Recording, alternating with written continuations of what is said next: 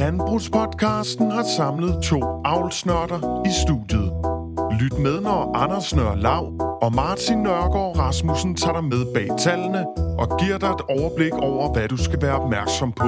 Velkommen til Avlsmagasinet. Goddag og velkommen til Avlsmagasinet. Som altid med Martin Rasmussen ved min side. Velkommen til, Martin. Tak for det. Det er jo altså en uh, spændende dag i dag. Det er sådan en spændende episode, fordi vi skal jo sådan set præsentere noget helt nyt. Jeg ved næsten ikke, om det er dig, der skal have lov at ja, breake det. Jo, men vi, vi kan næsten ikke være i os selv. Ej, det er sådan lidt fordi ekstatisk. vi har fået, hvad vi betragter som ret stor kapacitet inden for kvæg, og øh, især også inden for avlsteori, og øh, hvad hedder det, rigtig mange.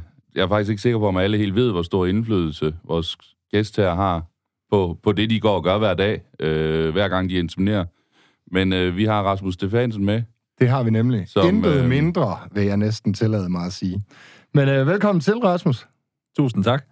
Og fedt, du har taget dig tid, og fedt, du ligesom har taget kontakt til os og sagt, at du vil gerne være med til at bygge Avlsmagasinet til noget, ja, til endnu mere, end hvad det er på nuværende tidspunkt. Det kan selvfølgelig ikke blive bedre, men, men, øh, men øh, blive ved at være godt. Det bliver ved at være godt. Tak, det er nogle store forventninger, I sætter op til mig, kan jeg høre. Der blev du i hvert fald solgt. Men Rasmus, altså, øhm, vi har jo ligesom, inden vi gik i gang med de her optagelser, der har vi jo siddet og snakket lidt om, hvad vil vi have ud af det her program. Og, og som vi lige øh, kort flyver ind med her, så er det jo simpelthen, fordi vi har haft nogle snakke frem og tilbage, og, og du er jo også voldsomt mm. interesseret i emnet avl, og, og, og dermed passer dit navn rigtig, rigtig godt til Avlsmagasinet. Vi er ligesom kommet frem til, at vi øh, i en eller anden forstand skal indgå et samarbejde, hvor du også bliver en del af Avlsmagasinet. Yes. Af den årsag, så er det jo sådan set ret vigtigt, at vi over for lytterne får dig introduceret og får måske lagt lidt belæg for, hvorfor du skal sidde med i programmet. Yes, jamen, øh, jeg kan da prøve at give en kort indflyvning til, hvem jeg er som person. Jamen, jeg kan lige starte med at sige, at så er privat er jeg gift med Mette, og vi har en datter på halvanden år og bor op i Hersten. Men øh, jeg har mine rødder i det vestjyske, næsten faktisk helt ude ved vestkysten ved Lemvi, vest for Lemvi. Øh, kommer jeg fra en gård, øh, som min forældre drev der tilbage i 88, da jeg kom til verden. Og på daværende tidspunkt, har det været, hmm, øh, 50 års kør i bindestal, og ja, vi voksede op der. Jeg voksede op sammen med to andre søskende. En øh, lillebror, som har taget over på gården i dag, og så en lille søster. Og jamen, vi har jo været med ude i det daglige og oplevet det, og min far var jo en, var en stor del af avlsforeningen og har siddet som formand for Ringkøbing øh, Holstein i, uh, jeg mener, det var 12 år, han sad der øh, tilbage, øh, og vi var også faktisk vært for øh, Holstein årsmøde tilbage i 98. Og det er nok derigennem, jeg er blevet miljøskadet, hvis man kan sige det sådan, eller indoktrineret til avl. Det er, godt, det er en god alder som 10-årig at få årsmøde på besøg, så er man helt op at ringe. Yes, Der er der bare... Det er stort. Vi rendte rundt i de der små hvide t-shirter med Holstein på og gav is til de besøgende, og ja, jamen, det var noget, altså vi, min bror og jeg har begge to, øh, specielt, vi begge to landmandsuddannede og meget interesseret i øh, landbrug. Øh, jeg gik nok mere nørdet af avlsvejen, øh, blev vi udstillet på daværende tidspunkt også, øh, det var, og det var nok også der noget af interessen kom, og jeg havde noget succes i mønstring, og jeg kan huske, øh, hvad var det, jeg var vestjysk mester i mønstring der tilbage i år 2000 med en en D Astra K, kan jeg huske. Øh, Så det, øh, der var jo Okay. selvfølgelig noget interesse, altså det der, ja, som jeg nok også selv er lidt konkurrencemenneske, så det var jo fedt, og vi havde nogle gode avlskørs, øh, specielt en ko, husker jeg. Øh, En Kedjura på Nordjylland Super, som, jeg tror da det gik bedst, havde vi 13 skyldkontrakter til den lokale øh, øh, avlsforening. Ja, Ja. Ringkøbing i der, på hvad der tidspunkt, så der var jo masser, altså næring, øh, og hun blev senere årets avlsko tilbage op igennem nullerne, så det var jo mega stort øh, for os dengang. Ja, det var dengang... øh, Nu, vi har jo nogle enkelte unge lyttere også, tror jeg. Men dengang, som du siger, der, der, var jo, der var jo de her, har der været 10 eller har der været 15 øh, kvævelsforeninger, mm. Som, som købte ind, så, så der var jo indkøbsture til en ko som det der kontrakter rundt i landet, hvor man jo egentlig kunne sælge mange flere tyre. Af gode grunde ja. Ja. kan, kan Viking ikke tage øh, 10 øh, tyre af samme kombination på, på en ko, øh, så, sådan som det er i dag, fordi sådan har udviklingen været. Men, men øh, det er jo noget af det, vi engang imellem har berørt her, lige netop det, du siger der også. At, at der, var nogle, der var faktisk lidt større muligheder for at få mange kontrakter øh, indlands dengang. Ja, lige præcis. Og, øh, jamen, altså, og hun havde faktisk også en søn, der var ret tæt på, og øh, der var en del af det, der hed boblertyre. Det kan, øh, de helt unge lytter nok ikke huske, men det var sådan dem der, der lige var på vejen til at blive afprøvet, øh, havde lige ikke høj nok sikkerhed til at ryge på brugsplanen. Øh, det var en Richard Stoneham søn på Kedjuren, den øh, ko her, og øh, ja, Ringkøbing Fred hed den, den var meget tæt på, men øh, ja, klarede ikke kottet desværre. Men det var lige det sidste. Kedjura på, øh, på Hubert. Så var vi også i datiden, der var snakker man måske ikke så meget holdbarhed direkte. Men, men altså, det ved vi jo i dag, at det har været nogle tyre med holdbarhed, der, der har været ekstraordinær, faktisk. Jamen, og det var det, at nu, øh, ja, nu øh, hun endte med at producere. Det er hvor den ko, der har givet mest mælk i besætningen. Hun sluttede på 132.000 liter mælk. Øh, så der var det, den grad holdbarhed, og øh, ja, en, på mange måder fantastisk ko. Og også en, vi der var med på dyreskue, og jeg kan også huske, øh, var det i 99, der fik hun ærespræmie i Herning. Så Det er jo fedt, fed tilføjelse til, til det der program, hvor vi, hvor vi elsker de der gode indekskører. Ja, men Og gode øh, altså, det er ikke? for mig at sidde her og observere jer, der allerede hvad, fire minutter inde i programmet begynder at snakke bagud omkring memory lane, eller hvad man nu skal kalde det. Tilbage på sporet lige i første omgang, så øh, den her præsentation af, af dig, Rasmus. Ja. Vi er nået til, at du, øh, du er...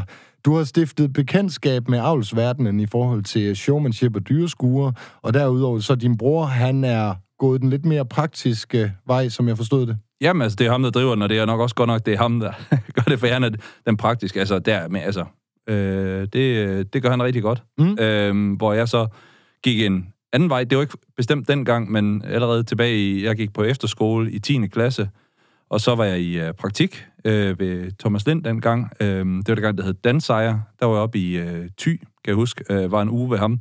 Og det var sådan lidt der, jeg fik lagt sten til, det jeg synes, det var bare fedt, det der, at skulle være avlsrådgiver. Så det var faktisk lidt det, jeg fik som øh, mål. Men Hvad var det sådan lige, bare helt kort, hvad var det sådan i selve avlsverdenen, der lige startede med at, at gøre dig nysgerrig på, at du skulle have mere af det? Jamen det der med at kunne forbedre egenskaber, altså se på en ko, og hvordan kunne vi så forbedre de her ting? Øh, altså gøre dem bedre til mælkeproduktion, gøre dem bedre på sundhed, gøre dem bedre på eksteriør, gøre dem bedre på... Altså det der med, at man kunne gøre en forskel og lave en insemineringsplan, og så forbedre det. Og der husker jeg tydeligt min daværende lærer, da hun læste den her opgave, vi så skulle skrive, hun fattede ikke en skid. Og så øh, fik jeg faktisk talt mig fra en 7 op på en 9, fordi hun forstod meningen med en insemineringsplan, efter jeg havde forklaret hende det. Og Men det var simpelthen så nørdet allerede dengang. Det er sådan, det skal være. Men så, øh, øh, vi kender dig jo også meget fra Seges. Hvordan er overgangen? Nu siger du, øh, du har været i praktik ved Dattensejr, var det så? Ja, den Hva, hvordan, går du, øh, hvordan kommer du videre derfra? Øh, og der gik du på landbrugsskolen, som jeg forstår det. Jamen altså, så gik jeg over i landbrugsskolen, og øh, det tager jo nogle år, og blev, jeg, var, jeg tog, hvad hedder det, virksomhedslederuddannelsen, Yes. øhm, og var så lige et år i USA og arbejdede på en ranch derovre, så øh, det var helt noget andet at arbejde med kødkvæg, men også øh, utrolig øh, givende i forhold til, at så tænker man lidt på en anden måde og forstår, hvordan de tænker derovre. Det var oppe i North Dakota. Og så derfra gik jeg på jordbrugsteknolog på Vejleby. Det tog halvanden år, og der, det var så der, jeg tænkte, okay, herefter, nu, nu skal jeg, nu leve jeg men så fik jeg en idé om, at øh, det der avl, det blev mere spændende, fordi at, øh, mens jeg skulle til at skrive hovedopgave på, øh, på Vejleby, så ringede jeg til Jan Lassen op, og der, der, der var han på Forum på det tidspunkt, og han inviterede mig op, og jeg var i praktik der, min korte og lange praktik, og skrev hovedopgave op, og så tænkte jeg, det kunne altså være fedt, det der forskning. Det, det kan noget, det der. Emnet dengang var også fodeffektivitet, øh, jeg skrev om, og øh, det gik jo helt godt øh, med opgaven, og så tænkte jeg, så springer jeg videre og tager det, der hedder en professionsbachelor på Erhvervsakademiet. Det er sådan to år i add-on, eller hvad? Øh, halvanden år faktisk. Halvanden, ja. øh, hvor jeg så faktisk på det tidspunkt skifter fra at have været meget tilknyttet Forlum til at komme ud på Sikkes og være tilknyttet som studentermedhjælper og skrive mine praktikopgaver. Der i min hovedopgave, der ændrede jeg lidt emne og skiftede over til malketemperament for robotter. Mm. Og det var sådan noget, jeg- måske nogle af lytterne kan huske, jeg havde fortalt om på kvægkongressen tilbage. Ja, det er ved at være en del år siden faktisk. Tiden går. Ja, det gør den. Øh, her er vi jo tilbage i fjor- 2014, da jeg blev færdig på PBA'en. Yes. Og der, der bliver du så tilknyttet Seges fast, da du er færdig, eller... Nej, øh, fordi så er det, at... Øh, ja, det, det er jo lidt en lang øh, vej, kan I nok godt høre. Øhm, det der er, det er, når du har en professionsbachelor, så har du faktisk ikke direkte adgangskrav til kandidatuddannelserne i Danmark, nødvendigvis. Nogen er. Men her, jeg vil gerne skifte over i en kandidat på agrobiologi ved Aarhus Universitet, men der var ikke direkte adgang, så jeg var Jeg tror, at de fandt mig tilpas irriterende til sidst, til de sagde, okay, vi prøver at tage det ind til skriftlig kompetencevurdering, og så fik jeg så chancen, øh, og har, fik en kandidatgrad øh, grad fra øh, Aarhus Universitet i, øh, der tilbage i 2018, og derfor blev jeg så Så fastansat det er der, i Sikkes. okay. Okay. Anders, det er nu nok så væsentligt også. Du sidder med to, der har kandidatgrader. Hvad, hvad synes du om det? Jeg er voldsomt er du med, eller imponeret. Det er... jeg nåede kun til uh, teknologuddannelsen i Aarhus, så måtte jeg ud i det praktiske erhverv. Skiderik. Men lige for... men altså, lige for at øh, tilknytte... Og det, og det der er det sådan, jeg synes, der er det ved gode ud af, at jeg har taget den vej, det er, jeg, det er også banet vejen for et par andre, ved jeg, øh, som har fået den mulighed nu, fordi man har gjort Når det man sådan mere... åbner op for det, for, for, for at det ikke skal være så svært. Ja, altså man har gjort det til en... Jeg ved ikke, om man kalder det permanent løsning, men det er en mulighed nu, og kan også tage den mere praktiske vej ind på universitetet. Og jeg synes også, jeg kunne... Øh, jeg kunne jeg kunne fint følge med på det teoretiske inde på universitetet, øh, og jeg kunne også bidrage med noget andet, noget mere praktisk. Altså, det der med at have været op om mad klokken 4. Altså, forstå landmanden, det synes jeg havde bedre, det havde rigtig gode forudsætninger for. Jo, men det er også et meget godt eksempel på, at, at landmandsuddannelsen, det er jo ikke noget, man tager, fordi man ikke kan, er boligstærk, eller og så videre, så videre. Altså, der er jo, langt de fleste landmænd er jo, er jo fantastisk, altså højt uddannet viden og så videre. Mm. Øh, så det er jo sådan meget gammel og, og lidt dum floskel. Altså, du er et meget godt eksempel på, at, at, at bliver man inspireret af den vej, så kan man nemt gå den, også mm. med, med, med at starte med en landbrugsuddannelse.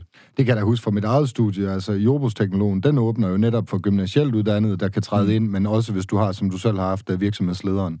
Og der, der så man da i hvert fald øh, markante differencer imellem kompetencerne. Altså nogen, øh, der kommer fra gymnasiel uddannelse, der knap vid- vidste, hvad valset korn øh, det, det, det var, og vi, vi andre, der måske havde lidt svært ved at, at, at lave den helt store matematiske udregning, når vi kom til avlsforummet, eller timerne for den sags skyld. Ja.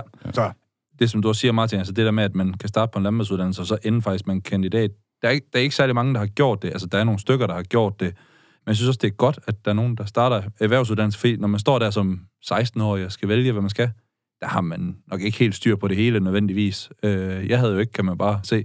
Mm. Øh, og så er det fedt, at mulighederne har åbnet sig, og at jeg, kunne, jeg fandt ud af på landbrugsskolen, at jeg kunne faktisk godt finde ud af det boglige. Mm. Jeg var middelgod i, i folkeskolen, men blev rigtig glad for det i, uh, på landbrugsskolen.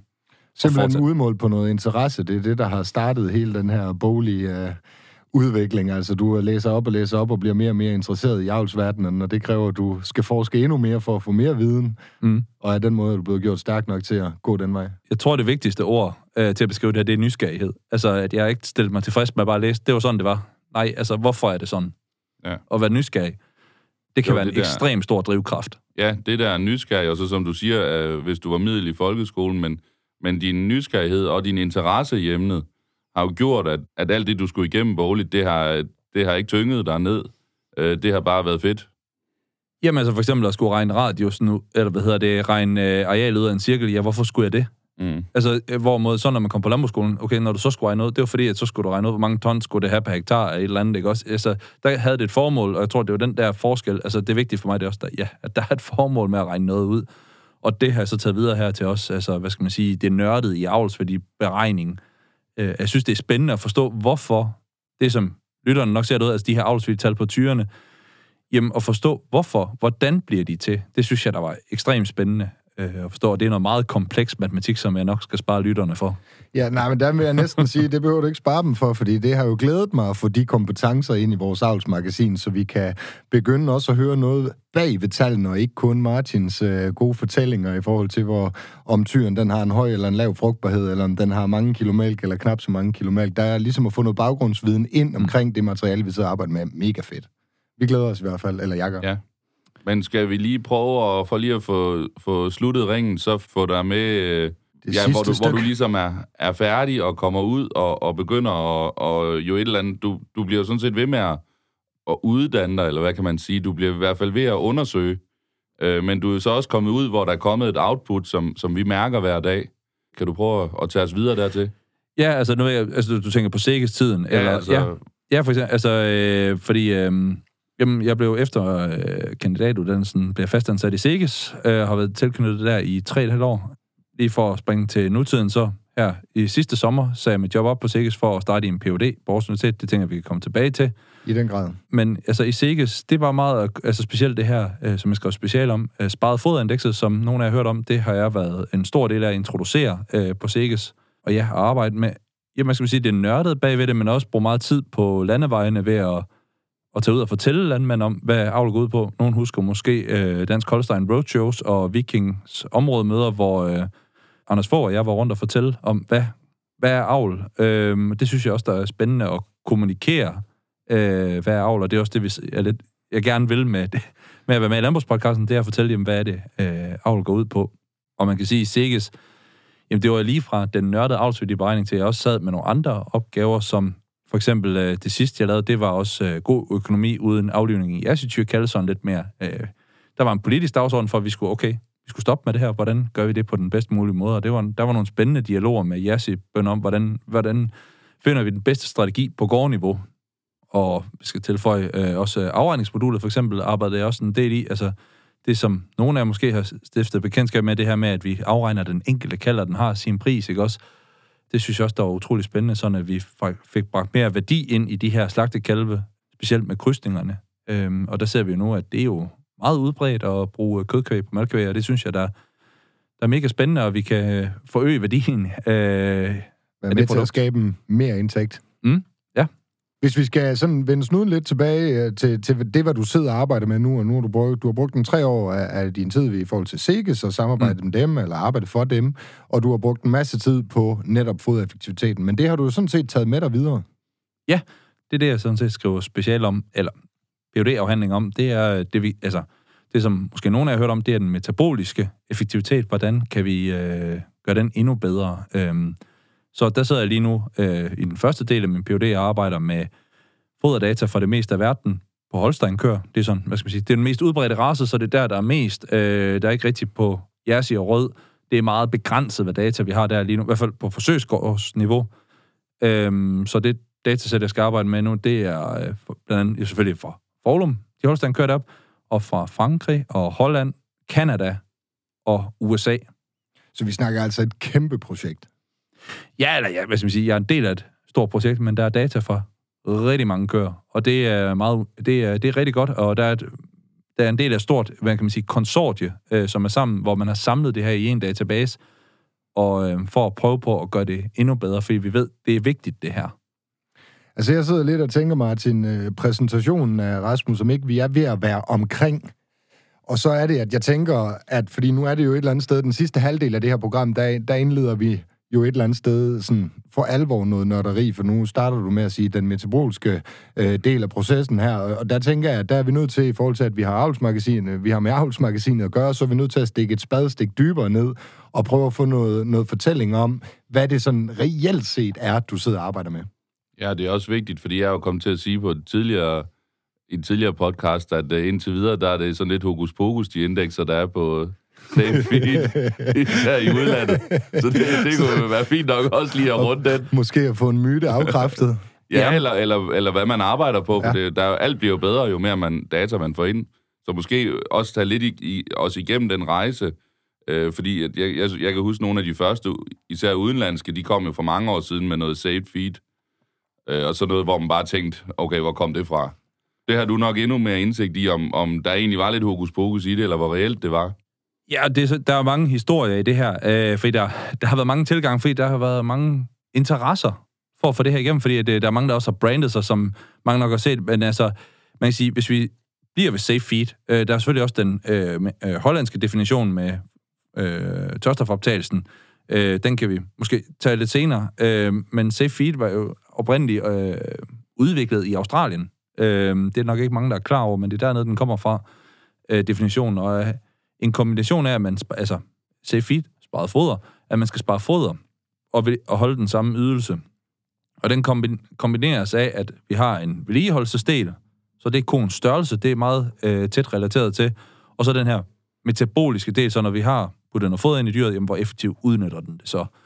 Og man kan sige, hvis vi tager vedligeholdelsesdelen, øh, nu snakker jeg for de nordiske lande, det har vi faktisk meget sikre afsvigt tal for, og det er nok en lidt, den myte, jeg har hørt lidt derude, at ah, der er ikke så store sikkerheder på safe feed. Det er ikke helt korrekt, fordi hvis vi tager vedligeholdelsesdelen, der har vi faktisk rigtig store sikkerheder, fordi øh, koens vægt, størrelse, også man kan bare tage på mennesker, størrelse på mennesker. Nu sidder vi to meget høje personer her i øh, studiet.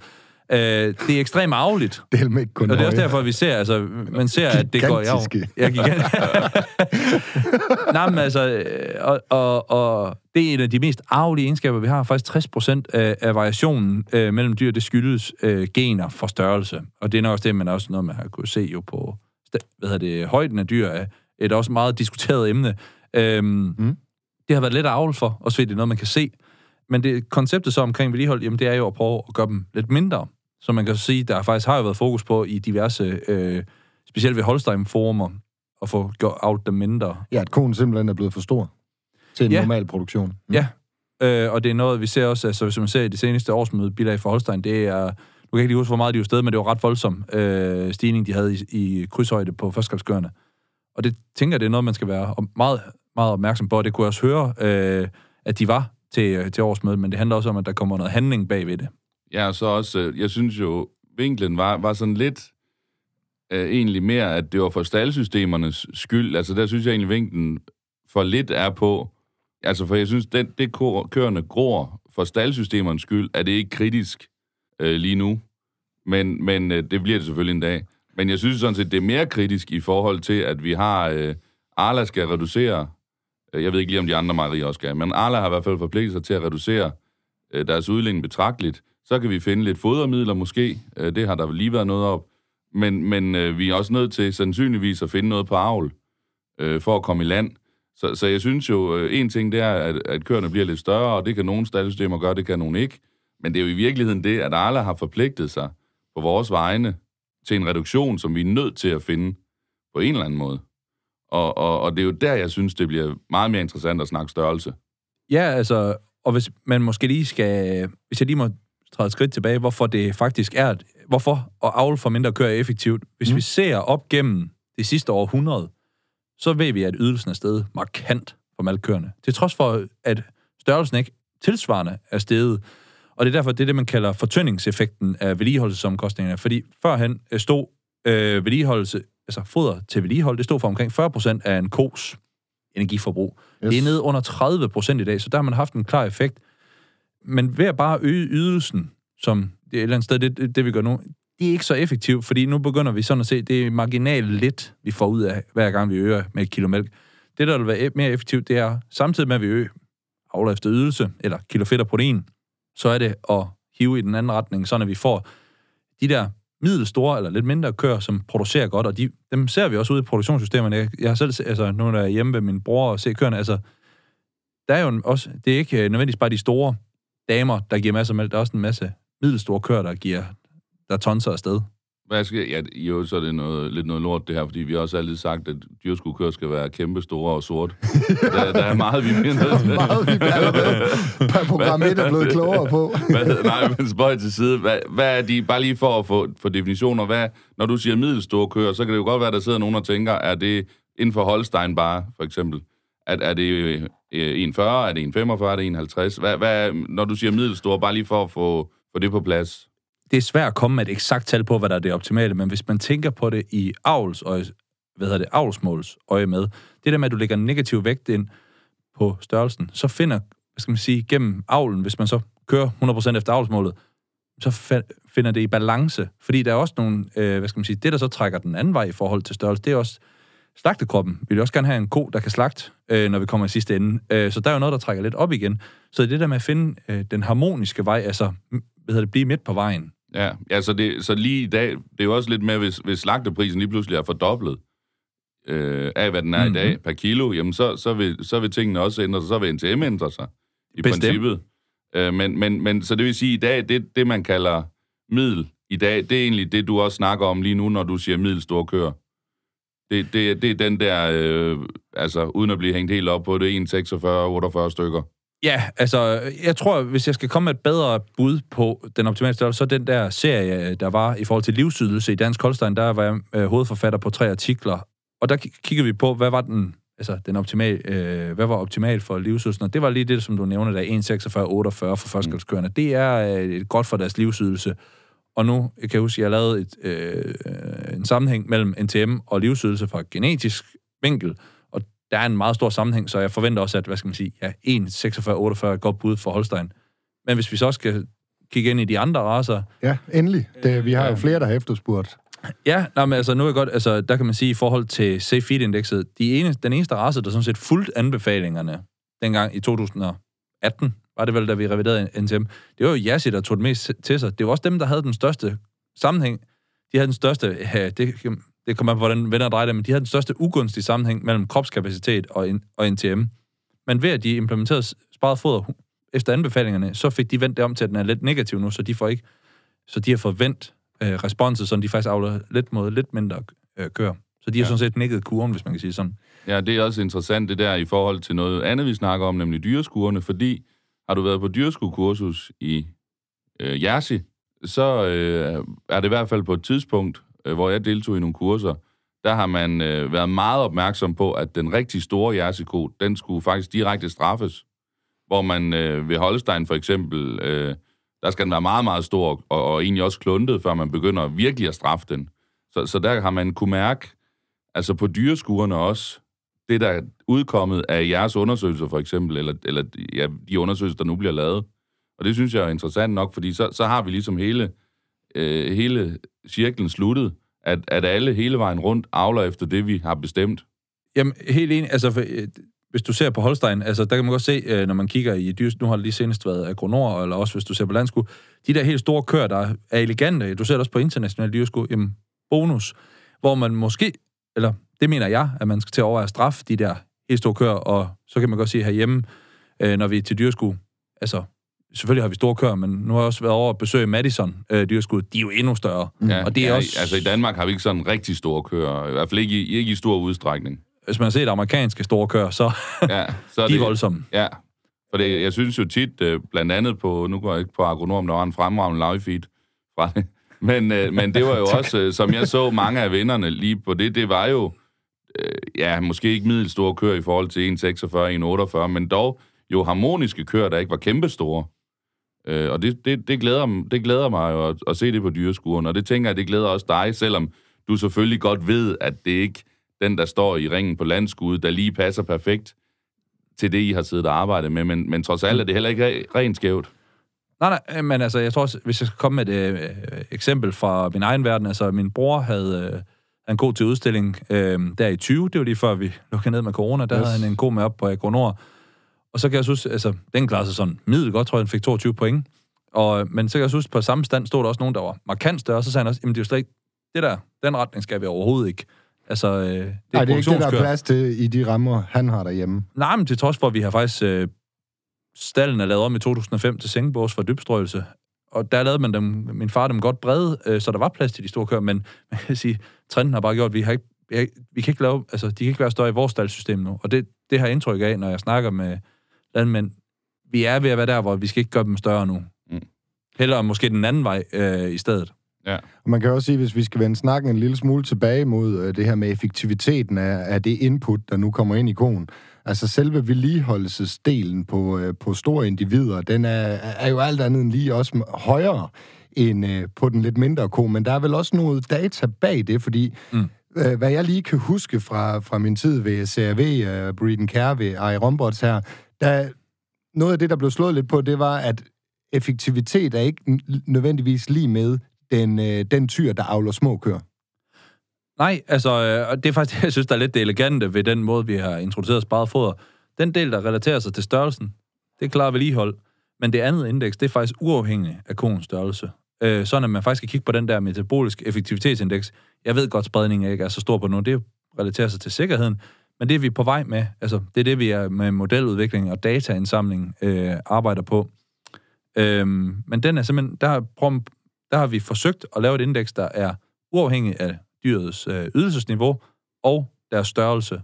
Og faktisk også, øh, vi prøver også, øh, så vidt muligt, og i forhold til mobilisering, sådan at indekset ikke bliver, hvad skal man sige, øh, avler mod dyr, der mobiliserer i højere grad, hvilket giver nogle træls øh, effekter over i øh, frugtbarhed og sundhed. Dyrets funktionalitet. Ja. Skulle vi måske prøve lige kort at bevæge os lidt ind på noget af den der praksis øh, i forhold til sådan dataindsamling? Hvad er det for noget data, I er ude at hente? At det, nu, det kan jeg igen referere til, til Holland, og der var det jo noget, de gerne ville brande sig på og, og skulle ud med i, i en fart, at de investerede i, i, i stallanlæg, der simpelthen havde foderkasser i sektioner med køer, der så bagefter røg ind i robotten og blev vejet og målt osv., og, mm. og de vidste præcis, hvad konen indtog og hvad der kom ud igen. Altså sådan, hvad, hvad er det for noget data, I arbejder med? Jamen, øh, det, hvad skal man sige, langt de fleste arbejder med de her foderkasser, om langt de fleste registreringer er foretaget i forsøgsøje med, altså øh, ud fra et ernæringsperspektiv. Så de har været underlagt af øh, forsøg, hvor man kan sige, der tog CRV øh, for nogle år siden og, og investeret i, i nogle kommersielle besætninger. Altså de her incentive-kasser op, de er voldsomt dyre. Mm. Så det er også derfor, de jo, altså, har gjort det. Man kan ikke gøre det alle steder. Og så også, altså, øh, det påvirker også dyrenes æderadfærd. Det er jo ikke normalt for dem at kun have nogle kasser, de kan gå ind i, frem for et normalt øh, foderbord. Det er jo der, vi ser, at der er nogle teknikker. Altså, det er for eksempel Incentec og GrowSafe har lavet koncepter, der kan det her. Og det, der er også på en, jeg ved, en kommersiel gård op i Canada. Og det er noget af det her data, vi så igennem i første projekt, øh, ikke, CV's data er ikke en del af det, men at vi prøver at samle det her ind. Så I kan også gøre brug af data fra for eksempel Holland, altså de her foderkasser, dem, bliver, dem er du også en del af? Nå, ja, altså dem, der er på Vagtning Universitet, ja. Men ikke CRV's, altså det er igen... Øh, I har valgt nogen at lave samarbejde med, som, yes, hvor, okay. hvor jeres data kan, kan kalibreres sammen, eller er det i forvejen, eller et eller andet? Ja, altså fordi, men selvfølgelig CV beskytter mig, det er jo dyrt at lave det her, så mm. det... Øh, og man kan sige, en anden pangdang, også noget, som jeg skal arbejde med senere i projektet, det er Viking Genetics CFIT-system, som er det her kamerabaserede system, som I måske har set, øh, ja. hvor man prøver at lave et system derude for øh, 3D-kamera. Det er faktisk et kamera, ligesom øh, der hører til øh, Xbox, Kinect-kameraet, måske nogen kan... Er de øh, nogle af dem, yngre, har, der lytter? Hvis, hvis nogle af de yngre lytter øh, kan måske huske, at de, øh, hvis I har haft en Xbox og har haft sådan en 3D-kamera, det er sådan en, man hænger op over køerne, faktisk. Øhm, og så ja, er der... nede ved Thomas Hansen har jeg set det ved, ja. uh, for Future Breeders, havde et arrangement dernede, Future Breeders Syd. Ja, det er simpelthen et vis antal kameraer, der hænger for så og så mange meter hele vejen ned langs foderbrødet. Ja, og så har man udviklet... Det, man kan sige, det, det er jo ikke den, det er ikke den sværeste del. Det, der er svært, det er at udvikle de der algoritmer, der kan oversætte det til uh, fodoptagelse. Og det er så meningen, at jeg skal arbejde med det senere hen. Øhm, analysere det, dataerne, eller være med til at forbedre det produkt? Nej, altså analysere dataene, altså yes. se, hvordan kan vi øh, omsætte det her til avlsværdital, og de, de bliver faktisk allerede inkluderet i dag i avlsværdivurderingen øhm, for metabolisk effektivitet. Så man bruger data for alle tre raser. Er vi allerede der, vi har sikkerhed nok til at kunne inddrage det i uh, avlssystemet? Nå, men altså, vi, vi har sparet foder er med, og metabolisk effektivitetsindekset er med i NTM. Den fylder bare ikke så meget, fordi, som sagt, sikkerheden er ikke så høj på det endnu, og dermed er spredningen lavere på indekserne. I får nok svært ved at finde nogle tyr med over 110 for metabolisk effektivitet. Øhm, så der har man sådan automatisk, det var noget, det, jeg huske, noget det sidste, jeg lavede, det var den måde, vi korrigerede det på, men så lige så snart, at sikkerheden stiger, jamen, så stiger spredningen også på indekserne, og så kan man, så vil det jo betyde mere og mere for NTM. Mm. Og det vil så også kræve, at de, hvad hedder det, raser, som ikke har fuld vægt på sparet foder, de også går op. Altså, jeg ser jo det eneste nu, der har fuld vægt på sparet foder. Så de tager jo alt information med ind, de kan fra det, hvor Rød gik mellemvejen, og Holstein havde den laveste vægt på det. Ja, det er jo også, det er jo også det er noget af det, som NTN, NTM er dynamisk, fordi man kan vælge at sige, øh, nu, stol, nu stoler man mere på detaljer, fordi man, der er mere data, der er større spredning. Mm. Så nu får den en større andel af NTM, end den hidtil har haft. Og det er jo det der, de forskellige raser, de kan vælge. Ja, øh, og det er også det, jeg synes, der er det smukke ved det nordiske system, det er det her med, altså, at, øh, det er jo landmændene, der tager beslutningen om, altså der er ikke øh, noget, der er dikteret. Det er landmændenes beslutning. Ja, nemlig, og det, det, det har jeg faktisk lidt lyst til, at vi slutter af med, mm. med netop den proces. Øh, fordi jeg er faktisk bange for, at der er for mange, der ikke ved, hvordan NTM bliver til. Mm. Altså, NTM kommer da du sad i SEGES, der kom der nogle anbefalinger. Mm. Øh, man aftaler, at nu skal vi til at revidere NTM, for eksempel, øh, inden for et til to år måske. Øh, så beder man sikke som nogle anbefalinger fra, fra det kontor, du har siddet på. Øh, og så kommer der nogle anbefalinger, og hvad sker der så? Ja, det er helt korrekt. Altså i 2018, øh, 2018 havde vi den store revision, og det er, så, sådan teknik, det er en nordisk vurdering, der, der, der blev bedt om den her opgave, og øh, øh, jeg var øh, sådan lidt med i processen, og det er jo så, så går man ud og lurer, øh, nu snakker vi lidt før om kødpriser, der skal man jo ind og så tage en beslutning om, hvad er den gennemsnitlige kødpris, og den allersværste, hvad er den gennemsnitlige mælkepris. Mm. øh, lige nu er den rigtig høj, men vi kan også huske, at den har været lav. Og det har jo stor indflydelse på, hvordan vi lægger vægten på de forskellige egenskaber. Øh, men det er en meget transparent proces, hvor det, det politiske organ er med ind og tage beslutning om, okay, vi skal lige 10% op for mælkeprisen, eller 10% ned, ikke også? Og sådan, nu kan jeg huske for Holstein, altså, så, er det, så bliver der lagt typisk lidt større vægt på malkeorganer. Et var, at man, man lægger større vægt på malkeorganer end øh, den økonomiske værdi, men også man ændrer faktisk også sammensætningen af malkeorganer, sådan de gik mere hen mod øh, funktionalitet. Jeg kan, huske, jeg kan huske der i, i 18, øh, især på malkeorganer, så vidt jeg husker, der gik, øh, hvad hedder det, Holstein Avlsforeningen faktisk ind og afveg noget fra, fra jeres anbefalinger. Og der er I jo så bare nødt til at sige, okay, det folkevalgte system føler, øh, der er et andet behov ude på, øh, på staldgangen. Det respekterer I jo så selvfølgelig. Men, men, men det er jo sådan et eksempel på, at I kommer frem med, hvad I har beregnet er det bedste, og så kan det folkevalgte system sådan set godt vælge at gå en, en anden vej. Det var ikke en markant anden vej, skal jeg lige sige, men, men altså... Ja, det, det, det, jamen, typisk er det lidt... Altså, det er jo, hvordan man definerer markant eller mindre ændringer. Øh, men jeg synes, det er en god proces, også den her sådan en interaktiv proces, hvor man diskuterer det og snakker om det. Øh, og så var det også, at der, hvor vi var ude og fortæller om NTM bagefter, kan jeg huske på Holstein Roadshow, og det gjorde bare... Jeg synes, vi fik en god forankring af NTM. Jeg oplever der mere... I hvert fald, det er min personlige holdning, eller øh, mening, det er, at der er en mere positiv stemning over for NTM, end der var før. Jeg synes, det, har været, det var en rigtig god proces. Ja, det er, jeg føler også, at, at der skete noget positivt i 18 øh, med den proces, der var igennem.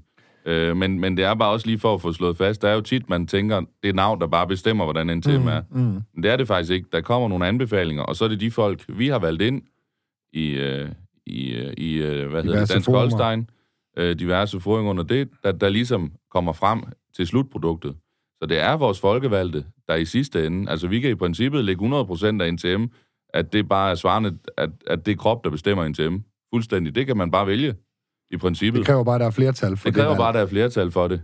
Øh, Men... så, så det er bare også, jeg synes bare, det er sjovt lige at synliggøre den proces. Fordi man, man, man tænker, altså, jeg er bange for, at der er for mange, der tænker, jamen, now, de, de bestemmer, hvordan NTM er, og så er det bare det. Det er det ikke, og Viking bestemmer mm. det sådan set heller ikke. Nej, altså, og det er også derfor, det er vigtigt, at man er, altså som landmand, hvis man har en mening om det her, engagerer sig i, i, i avlen, øh, ligegyldigt hvad farve kører man har derhjemme, altså man engagerer sig, hvis man har en mening til det, jamen så engagerer jeg i øh, det lokale, øh, hvad hedder det, avlsmiljø, eller avlsforening, ja. øh, fordi det betyder noget, øh, at man giver sin mening til kende det er jo netop den der, altså der ligger en masse beregninger, en masse teoretisk videnskab bagved de anbefalinger, der kommer ud, og det skal så løbes op i en højere enhed sammen med praksis. Altså det er simpelthen praktikken ude, ude, ude ved alle bønderne, hvor, hvor de går med køerne, de har ved patterne for at sige det lige ud hver eneste dag. Og hele den der, der skulle det også gerne være med til at løbe op i en højere enhed, fordi øh, det kan jo godt være, at det er en, øh, det kan jo godt være, at NAV de går ud og anbefaler, at, at nu skal der øh, sættes vildt meget fokus på et vis emne, men hvis det øh, knækker lidt i forhold til praktikken derude, jamen så giver det jo ikke mening. Jamen, jeg tror også, jeg synes også, der er et øh, godt, øh, rigtig godt andet eksempel, og det er for eksempel Yverbond-diskussionen. Øh, Sådan som jeg forstår det, så tilbage i 8, da man startede med en det var første gang, så valgte man for at imødekomme, at der var mange robotter på vej, og man gerne ville have bagpatterne fra hinanden, så, så gav man løs og for man troede, det fik bagpatterne fra hinanden, sådan de lettere øh, kunne sætte på. Det opdagede man jo så, det var nok ikke helt det rigtige at gøre, og det var også derfor så, øh, også hvis man kigger i de tal, der var fremme, man har svært ved sådan helt at se den store værdi af yverbånd i forhold til holdbarhed. Men der var det igen, der er det det politiske, der bestemmer, og så valgte man at lægge større vægt på yverbånd også her ved revideringen i 18. Det er lige sådan, jeg husker øh, processen. Jamen altså, hvad bedre end lige at slutte med et praktisk eksempel. og øh, som vi jo allerede har nævnt flere gange i programmet, så vil du altså interagere med os flere gange i løbet af året, og du vil udkomme øh, via Avlsmagasinet. Men øh, en sidste ting, det er jo sådan noget som øh, afbarhed, øh, de bløde værdier og spredning, altså ord, som vi har vendt i dag. Det er noget, vi vil komme til at sætte øh, mere fokus på igennem tiden. Vi vil uh, tage udgangspunkt, eller tage, no, simpelthen sætte tid af til at lave programmer, der er med til at forklare og sætte nogle ord på, hvad avl i virkeligheden er, og hvor stort et regnskab, der sådan set ligger bagved. Det vil jeg glæde mig til. Jeg tænker bare, der er ikke andet for end at sige til alle jer derude, der lytter med. Tak, fordi i lytter med.